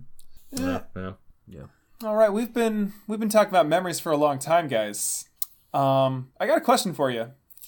Hmm. Since we're kind of getting towards you know the folly of four at least, and I don't think any of us have played five. What do you guys think No. are going on? What do you guys think of the game's future? Um, what do you think is going to become of Halo, given the fact that I- Bungie's no longer with it and it's kind of going off and doing some kind of new stuff? I don't like it. I don't like the direction they're taking it. Mm, mm. And why don't you How like so? it? Like, and I don't want to sound like a bitter old man. You do. So continue. Okay. Um, old man zach you get out of your damn hobbit hole and play a new halo game it's just the the reason why I'm not so hot on it is because like I, I literally just went and looked up the Forerunner weapons. And Drew, they Mm-hmm. have one cool, unique weapon, and the rest of them are straight up mimics of of uh, human weapons. I mean, I Um, I felt like they were different enough, man. But you Don't know, talk agree to about my beloved. Don't Well, talk just about my like, beloved when Forerunner you shotgun at like when that. you looked at the Covenant weapons, they were wildly different from the human weapons. The Hmm, I I, I remember the much but Needler, Zach. I remember the Needler. Everyone remembers the Needler, right? The Needler was really interesting, um, and so I think that's one of the issues. The other one is that everything every time I hear anything about the story of Halo Four and Five, it's just garbage, and I'm like, that kind of sucks because the original Halo trilogy didn't have a garbage story, and their background was decent. Um, so that those were all sort of that, and and like you were saying earlier, Drew, like they did they they reeled back on the pulpiness of it, Mm-hmm. and Yeah, the they, sort of like uh, you know, and it, it just sort of feels like an over the top melodrama. And now I'm like, uh, that's not quite what Halo's supposed to be. So th- 343 took it in a different direction, and I just, I'm not so hot on that direction necessarily. Mm-hmm. It also doesn't have uh, Bungie's usual, like, stamps of having a lot of, like, backstory that's just, like, hidden everywhere. Mm-hmm. Um, yeah. And having Yeah. a very sort of fleshed outness to it. Yeah, And I think that's just something that 343 didn't quite add to the to Halo 4 and 5. Yeah, I can I can see that. I I think it, what's interesting is Halo sort of set a lot of standards for games after it, and I feel like with the new trilogy or whatever the heck they're gonna have the new ones be. It, it seems like they're kind of drawing more from other games now, and I don't think that's to its benefit.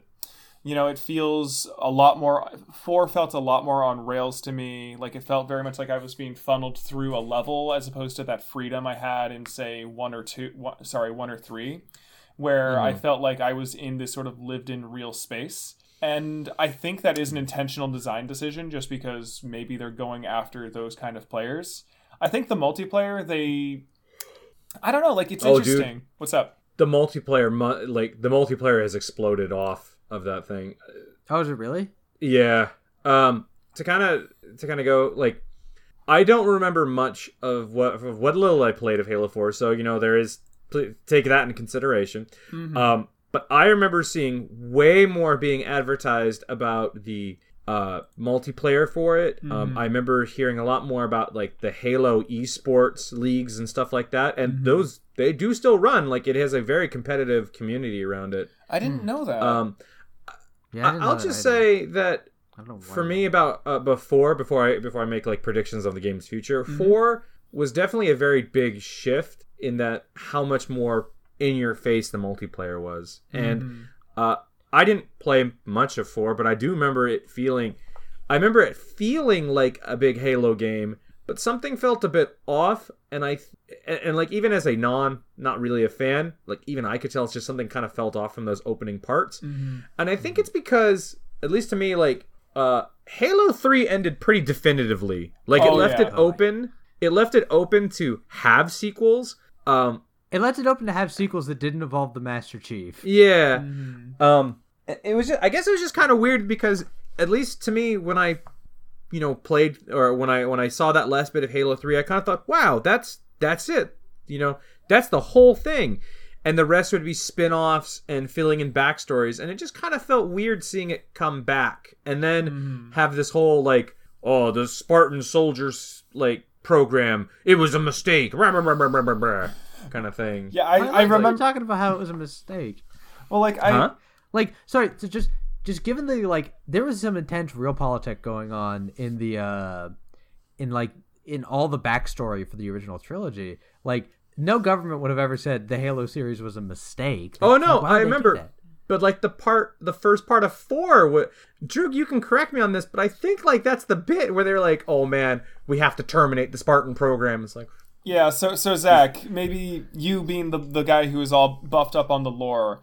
Um, I, the way I know they a bit more than you guys. the way the way that four starts off, they are interviewing um, Dr. Halsey and effectively treating her like a war criminal for being responsible for the Spartan program. Um, basically, the fact that they actually did like you know kidnap kids and like sort of like experiment and train them to be Spartans is kind of like the backbone of the chief's story here. And so they're like really feeding into that element of like, why did you take these fundamentally broken human beings and stuff them into armored suits, you monster? This Which is, so a weird tonal because again, it doesn't match it doesn't match like the realpolitik of of what the fuck that was about. Like like Halsey saved your fucking asses, basically. No, ex- that's like the big like Um, the weird thing for me. It's just like, wait, the previous trilogy is all about how the Spartan program like saved humanity. Like, yeah, how the one fucking Spartan saved everybody. And so and so like again, like history is written by the victors and I'm a little surprised that they didn't put that in. Like it's a tragedy what happened to the Spartans, but also like why would they be saying this to the people who won? They won the war. I don't know. And what little I do know about five is I remember five had some like kind of weird dual protagonist thing, if I remember correctly. yeah, yeah. They were Where, trying like, to bring the- in some new guy. Oh my god, Drew told me You know about what? It, this. you know what it seemed like they were trying to do, Drew. mm-hmm. Uh, do you remember in Devil May Cry 4, all of the advertising was like, "Oh my God, Dante is the villain. Yeah, he's he's the he's the big bad." And it turns out, no, it's been a misunderstanding. Uh, he's still fine. Also, here's your new pro tag character as well. They're gonna do stuff. Uh, Halo 4 and 5, or sorry, Halo 5 seemed like it was that of like, "Oh my God, Master Chief was the villain." He's like, "No, he's not. Shut up." I remember not the the villain. the ad the ad campaign for that being very much like, oh, look how evil the master like the Master Chief's gone rogue or something like that. And I don't think that's what happened. I don't think that's the premise of that game. to be fair, there is that really cool shot of the Master Chief in the cloak walking around. I think this was for four, yeah, yeah, yeah. but I always thought that looked cool, where it's just him in this giant like space marine suit you know, in the Spartan armor, and he's got this like cloak on him. It's like, oh, that looks cool. You know what that actually was the That looks trailer cool. for Why is he five, wearing a I think. cloak? It, it was for because fun. he's in the desert. He looks Oh, cool. Shut up. Zach, remember that trailer for three where where they're looking up into the stars, talking about I wonder what's out there, and then he oh, grabs a bubble shield and runs into a bunch of brutes, and that doesn't really happen in the game, but you don't care, But, like, because it's That was very cool. That was a very cool advertisement. But see, that one works because even then, it's like it's just people like, I wonder what's out in space. What we will we find? And mm-hmm. the trailer immediately cuts to, oh my god, humanity still has to fight for survival, but you know what? We can do it. Yeah, I don't know. Halo Yeah. Four and Five really haven't captured me that much, even in just like a passing interest. Yeah, yeah, same here. Like for someone who used to be super into the series, like I just wasn't so hot on Um, four and five. So I had I had a couple What's up? little. No- oh, were you gonna say something, Drew? I was just gonna say it's weird because we have you, Zach, the old guard, being like, I don't want anything to do with this, and as far as I can tell, the new kids on the block really don't care either. So that's why I think the series is kind of in limbo right now. Like I don't know, I don't see it attracting a lot of new That's fans right. anytime soon. now mm, like Halo will just become Limbo, and you'll control Master Chief in a black and white 2D adventure. Oh my god! Damn it! I knew you were going with that. I thought Um, I thought you I had, gonna I had a couple little make a crouching joke. I had a couple little notes here on uh, Halo's future that I'll just kind of quickly read. Give them. Uh, again, having never owned a Microsoft console, it's not a series that I have particularly too much investment in. That said, I, I personally I am really sad to see it not like the hallmark thing it used to be. It is really kind of a bummer to see like this Halo series being the crowning jewel of Microsoft, kind of not as shining as it used to be. Uh, I was gonna say, as esports and pro gaming culture take off, I can see a situation where the multiplayer aspect of the game can, kind of continues to get further and further developed, while the single player becomes kind of tacked on or just kind of there. And I think that kind of goes to what you were saying, Drew, um, about the about being kind of more linear in the single player. I I don't know the numbers, but it feels like it could be the case that it's like they really put a lot of effort into the multiplayer, which if you watch any competitive like Halo games, that game's running really well and it's really good for multiplayer. But I don't know. Well, I mean, if the multiplayer Um, holds up, like that's actually something that I was concerned about because, like, for me, a lot of Halo that I enjoy does come from the single player and the like the story, and again, like the you know space opera style they go with. So Hmm. I I don't know, like maybe I, I thought I thought what was happening these days is people were playing Overwatch and people were playing PUBG and maybe some Dota. Like I thought that's Yeah. what was hip these days. You know what I mean? And maybe I'm wrong. Maybe I'm not hip. I'm old man Drew at this Uh, point. I think it's because they came out a couple of years ago. I think that's probably they kind of those communities have kind of cooled off. But there's always a hard, a diehard like Halo community. Yeah, I feel Uh, like it's like Halo's gonna have its diehard fans. I just, I just think they, I don't know. It just, it feels like the Halo series is a shell of what it once was. Yeah, That's Um, true. I was gonna say in regards to the story, uh, it'd be really cool to see Halo kind of continue its history of having this like super interconnected story where like as much as I kind of I'm always kind of iffy on like you know side content and stuff like or like you know extra books that you have to read to kind of help the game. It, it was always really cool how like all of the books and the comics detailed all these stories that were just kind of like added more depth and layer onto it and uh maybe they did that for four and five and maybe that's where it's explained more but i feel like they may have stopped doing that and that's kind of a, to its detriment if they have uh and lastly uh i i cannot see a situation in, at all where halo continues and master chief is not the main character because he is too much of an iconic character to not have him as the leading role You know, No, I, they could have. They straight up could have after three. They they, they could didn't. have if four, if they did it with four. They didn't do it with four. They tried doing it at five, but it's too late because now you your brain already says, "Oh, we're on another Master Chief trilogy." It would feel weird switching heroes in the middle of a trilogy because I think there is a Halo Six coming. there there is Yeah, a Halo I- I Six see. coming, and it is entirely possible that uh, that Master Chief will not be the main guy. It's entirely possible. Keep that in mind. I know, but like, I don't know. This is this is just my kind of feelings, but it's like it feels like Master Chief's too iconic. I really just don't see a Halo game selling particularly well without Master Chief. I can see Yeah. selling well being a problem. Having played ODST uh, and Reach, I will tell you, like those games are damn good, and they did not do the they did not do Yeah. the Master Chief. So that's the thing. Like Uh, people shit on Reach and ODST. I Who shits on them? They're good games. No, but that's what I'm saying. That like every time people like with ODST, people understand it's a different experience. People people like would played Reach and they'd be like, oh, it's like Call of Duty, and I'm like, dude, Reach is a good game. How is it like Call of Duty? is, um, when when those came out, like I believe people still knew that the Master Chief was alive and around and could be a and was like going to happen kind of thing. Mm-hmm. I just don't know if Halo as a series would continue without Master Chief being somewhere in that universe So kind of thing. so Halo Reach was after Halo Three. It came out after Halo Three did. Mhm. Um, but it wasn't it didn't it also come out after the announcement of Halo 4? uh, I don't no. think so. No. No, Ha- maybe I have like, my timeline wrong, but Bungie Bungie left. So they made Reach and then they Mm-hmm. left Microsoft and then Microsoft Mm. had uh, you know created um Studio 343 yeah, which was going to make Halo 4. Yeah. Like that was sort of the dual announcement. I don't know. That was just a hot take I had, and you're totally right. Yeah, and I, I kind of forgot that, like, uh, because I thought Reach uh, was announced pretty close to three, so like people would still be like having Master Chief on their brain. Mm-hmm. Uh, I don't know. Like, I guess I was coming off of it felt weird in five that they decided like, why now of all times do you try to switch characters Yeah, they should have done it. when game you mode. had a really good opportunity to do that elsewhere, or uh, and, and then when I think of that, it's like I don't know. I just don't.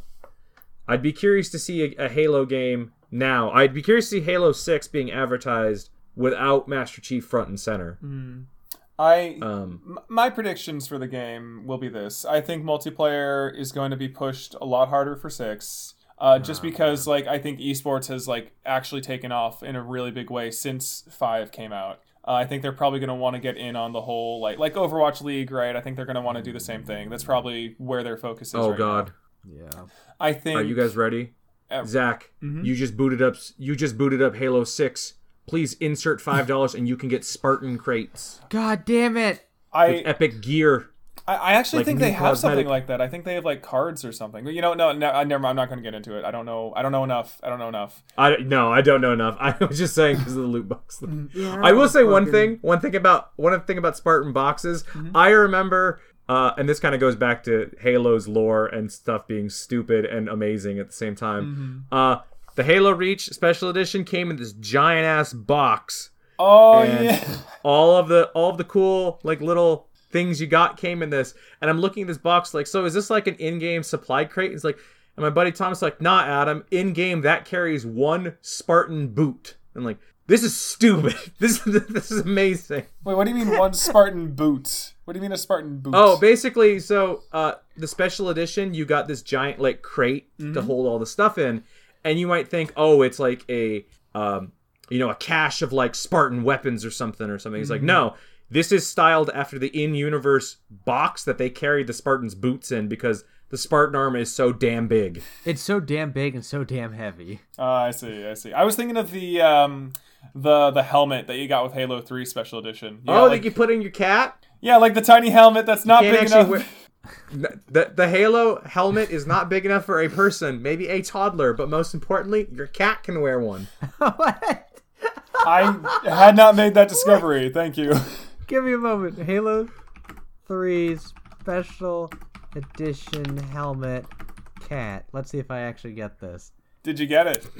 Is it real? No, I did not get any pictures with the helmet on a cat. That's Damn. okay. Maybe maybe you can find them later and you can share them. But you me. know, Mm-hmm. speaking of esports, Drew, yes, Adam. there's one thing when I'm playing esports, sometimes I'm tired. Are you? I've gotta, I've gotta fuel up. Oh, God. Please kill me now. Well, what can I use? well, I just want to say, for this segment, you know what, Drew? State the segment. well, everyone. For our final segment, Adam, you have a great need to fuel and improve your game. But how do you That's right. feel about Gamer Fuel? Do you down Oh a my, cold? what's gamer fuel? Gamer Fuel is uh, a combination of Mountain Dew, Doritos, and adrenaline that you use when playing a video game so that you can just have the edge on your opponent. It was. Wait, uh, it- what's up? So, it's not actually combined with Doritos, is it? No, no. God, please don't. Um, so I, I literally, I got to this section and I, my, my notes consist of one word. Why? Uh, because Gamer as I Fuel. remember, Go ahead. as I remember, Gamer Fuel was introduced out when Halo 3 was getting released. Uh, it did not taste like Doritos as much as it probably could have. I remember it was. I remember it being bright orange and tasting like super citrusy, and it was supposed to have more caffeine than a normal bottle of Mountain Dew. Uh, did you guys ever try one? I, No. I know I've tried. I got one. nowhere near the damn shit. I tried one. It tasted you, like Drew? cracked out Mountain Dew. It was just it was just high in Mountain Dew. That's all it was. But it was great. I, I I never got to try Gamer Fuel, and that's probably why I suck at Halo. Uh, it would improve I was your gonna skills. say- uh, Gamer Fuel is probably the most thirst quenching drink. Nothing can nothing can quench your need for energy like a fine can of Gamer Fuel. Ends my Cold, suffering. crisp, refreshing beverage to help you dominate Um, your opponent. To kind of bring Zach back into this conversation, I remember when Halo 3 started advertising with Gamer Fuel, I remember that being one of the first big game product collaborations I was ever aware of. I was actually Yeah. very shocked that I by was it. like that I was like immediately like, "Oh, hey, I, you know, people play games. They like Mountain Dew. Yeah, this makes sense. Yeah, promote cross promote. I get it now." And young high school Adam's like, "Yeah, cross promotion. Never stop." oh no, Um, wait, you See, and it you were this is encouraging cross promotion? wait, wait. I this this is this is where I step in Hmm. and and just give out my uh, young old man cred. Oh, do it. because the moment I saw Gamer Fuel, my very first thought was, "Oh God, please no." wow, what an old no. man, Zach. Why don't you get hip and chug this bottle of Gamer Fuel?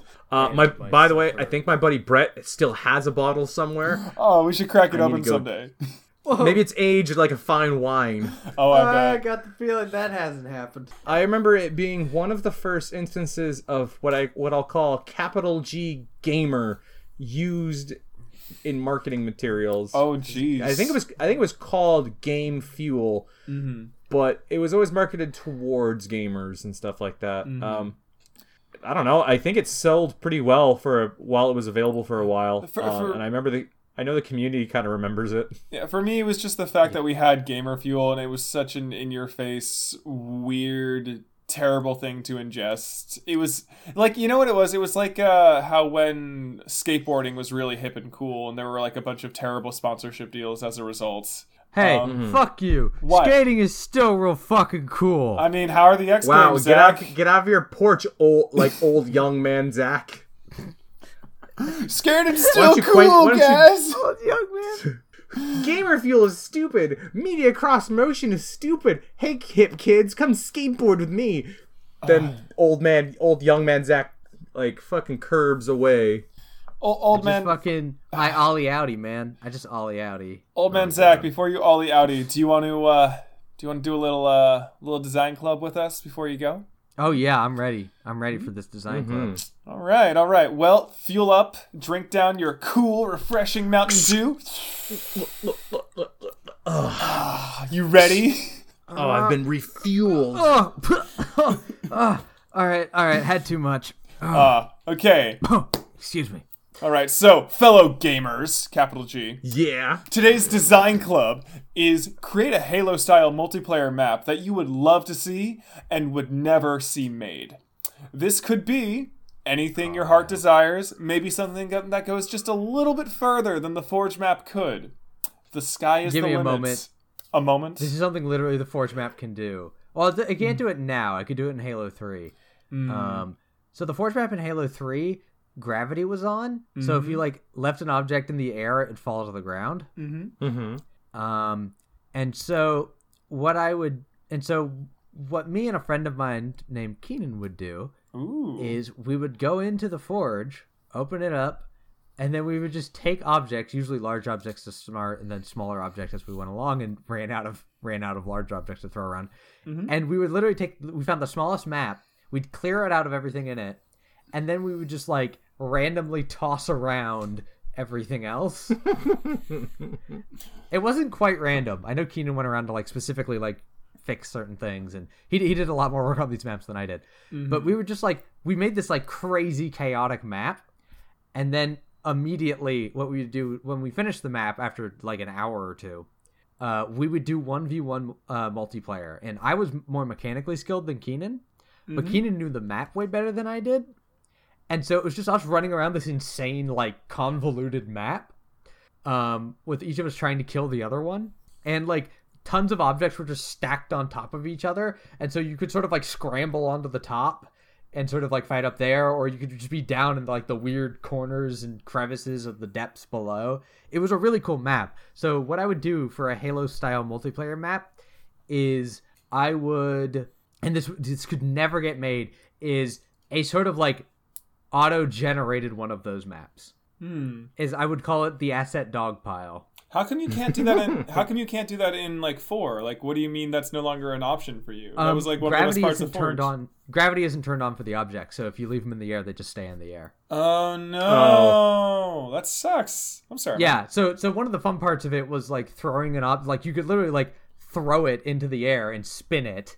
Hmm. Um, and it would just go like flying and spinning off, and then just fall down somewhere. I But yeah, you remember- can't do that because it doesn't work. I remember like being in one of those sessions with you and Keenan. Um and reach. where we were just like fucking around and throwing a bunch like we had a tiny box and oh god, those maps were terrible but fun. That's how I can describe them. That's how I would describe Yeah, them. they were super duper fun because you were just like, "What the fuck am I doing?"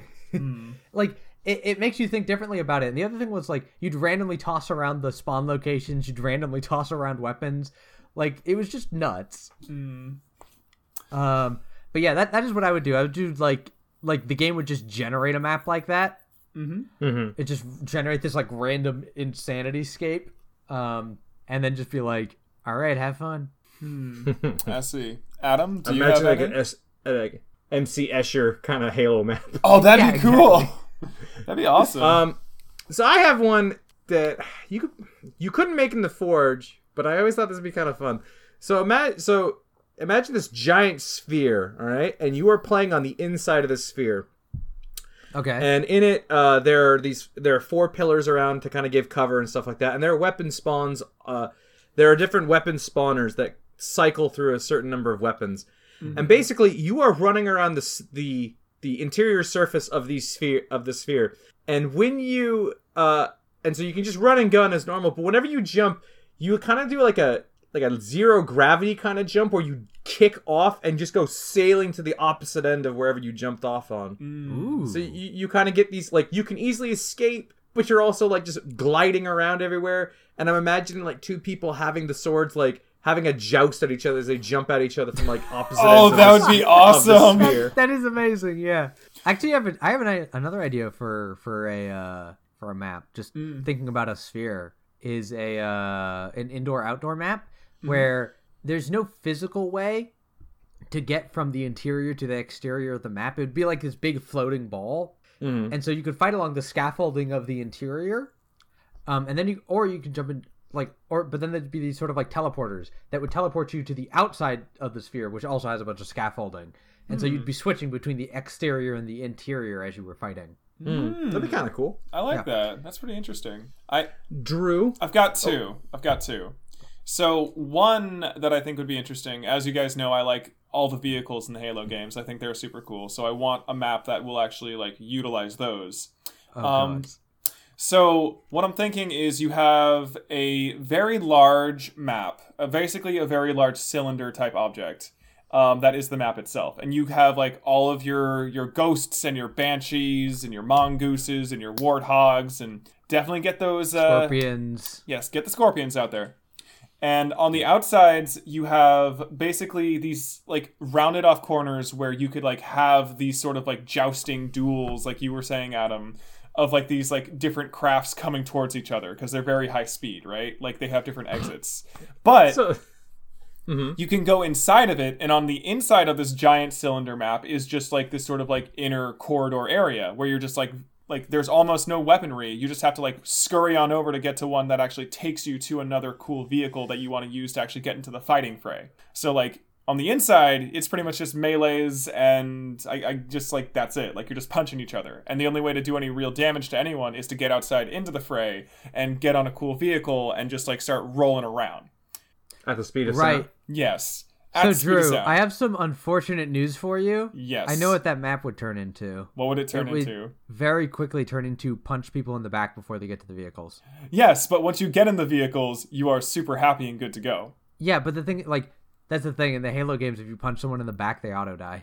Mm, you might be right That's about really that. weird. Mm. The fucking fucking melee in Halo was always like the most obscenely powerful things. Like Yeah. I just shot you. How is that? How is that less impactful than me punching you? Because you're a Spartan Yeah. with like superhuman strength. Yeah, in any it- case, it is the like Spartan hu- superhuman saying that's usually the reason. Mm-hmm. But like if you punch someone in the back in one of those games, it's considered basically a sneak attack and you auto kill them.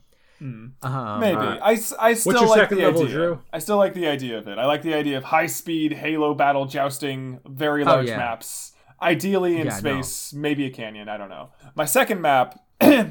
um, this goes with two things. I I like how weirdly positive the original trilogy of Halo is. Like for all of the dark, bad stuff that happens, it seems to be very much like you know, kind of like a happy, fun vibe overall. And I think it'd be cool if they had a uh, a holiday themed map, a Christmas workshop themed map, and I want the grunts involved. The grunts have um, that one skull on them where when you shoot them, they explode into confetti, and they are all carrying weapons and ammunition into a big old ship, which is sort of designed around being a Santa's workshop. And they don't do anything; they're just on the map, frolicking and randomly spawning. And you got and you and your multiplayer buddies are just shooting each other in Grunt Santa Workshop Land, and that would be my map. That's pretty good. Yeah, I think it'd be fun. That'd be fun. that would be a fun one. Yeah.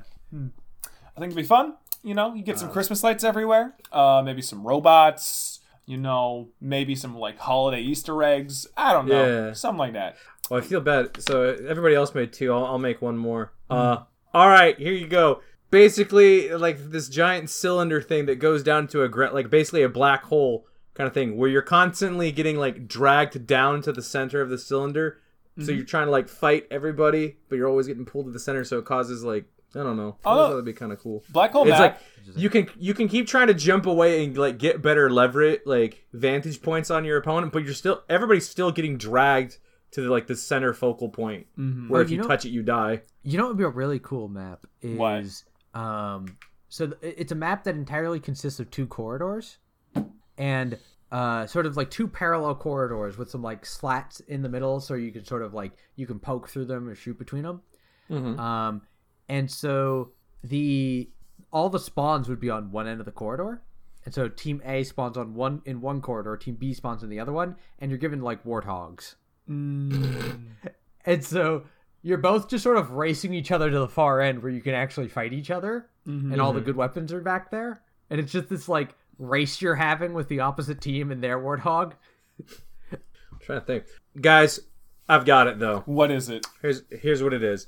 So imagine a big, big open map, right? Mm-hmm. Yep. And it can take in a ton of ton of players. Let's say about sixty or so players. Oh, really? What and happens everybody next? and everybody drops down on the perimeter or Oh, one of these areas of this giant map and you're all running to the center you're picking up weapons and guns and vehicles as you run and there's this invisible force kind of enclosing you in so it turns into this battle royale style i think i'll call it master chief's battleground Ah, do you guys think? I think they're Oh, probably going to do that for six. I would put I would put money I down do that they're too. actually going to Yeah. put that in six. Yeah, that would be. Yep, that's definitely gonna happen. but i think i'm done with i think i'm all designed out I think my this- gamer fuel only carried me so far uh, I see. Well, you know, gamer fuel, Adam. It'll only take you so far, but nothing beats a lesson from old man Zach. Oh man. Well, hey everybody. It's time now for the lesson of the day. Today's lesson: the shotgun is really good close up, but you have to be right in the melee range in order to get use out of it. So if you have the shotgun behind someone, it's usually better just to punch them. And that's that. And that's the lesson of the day. Thanks everybody. Radical. Thanks, Zach. Why do- why use the shotgun when I could just punch somebody? It's a weirdly more non-violent way to go. Um, Mm-hmm. Less mess, less splatter. Um, oh shoot! You know we didn't do pour outs. I'm so sorry. Um, does anyone Oh, have any uh, pour outs or pour toasts out before we go? For the pour out, pour outs for the pour out section, which we almost skipped. Mm, pour outs for Yeah. the pour out section. pour out for that. Uh, pour out for my SR. Yeah, pour out for Zach's SR. Hey, you want to go play some competitive, and we'll get that even lower? Uh, I I have, I said, I have a toast to AGDQ and all those cool speed runners. Mm-hmm. It's pretty neat, pretty cool stuff. Oh, I I want to do, uh, and I also want to put out a toast to Baby Bay, who is the star DPS player on the San Francisco Shock. yay, baby bay. Baby Bay. Baby Bay! Uh, I wanted to just do a quick uh, pour out for the flamethrower in Halo 3, the thing that looks really cool and just Yeah. uh, was not very good, and I did not like using it whatsoever. And Yeah. guess I'll give a toast to that one grunt at the edge of the map on the last level in Halo 3. He's uh he's hidden You quite mean well. th- you mean that one grunt on the last level of every Halo game? Okay, well, it's the one that's got the fun, like the funny jokes at the end. He made me laugh. Yeah. He made me laugh as a kid. I liked it a lot. I like Oh him. yeah, no, it's great. I'm just saying that that guy showed up in every Halo game. Actually, Zach, what was that? The the sergeant. Uh, what was his name? The, uh, the you know. Sergeant Johnson. Yeah, I want to toast to Sergeant Johnson. That guy's Yeah. all right. That guy's all right in So my toast, book. to, toast to Sergeant Johnson, who who at the end of the original Halo hugged it out with the Covenant. You sure did, Zach. Oh, I don't know if you remember that. you know, for this for this episode, we'll have to play some Halo music or something. We will. Maybe, yeah. All right, listeners, thank you so much for listening to us. Uh, if you like what you heard, or if you have any comments or criticisms, or just want to say hello, you can always reach us at Team Nitwick. That's Team N I T W I C at gmail.com. That's our that's our email account, and uh, you should probably go ahead and leave us a little thingamabop. Or you can follow us on Twitter, or you can subscribe to us on iTunes. Whatever floats your boat. Uh, next week, we are going to talk about Half Life, the wonderful franchise from Valve, and Yay. I hope you I hope you come back and listen to it because it's going to be a good one. hmm Feeling good about it. All right. Mm. All right. Oh, okay. I have one last joke before we leave. Oh, good. Uh, All right, all right. since we're all saying our goodbyes Mm-hmm. to the audience, you say goodbye, and I say hello. Hello, hello. I, don't, know why you say goodbye. I say hello. Uh, I ended there. I love it. Goodbye, everybody.